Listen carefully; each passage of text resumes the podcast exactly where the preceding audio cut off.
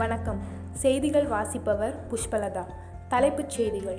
இரும்பு மனிதர் சர்தார் வல்லபாய் பட்டேல் நூற்று நாற்பத்தி ஐந்தாவது பிறந்தநாள் வணங்கி மகிழ்வதாக முதலமைச்சர் பழனிசாமி ட்விட்டரில் பதிவு.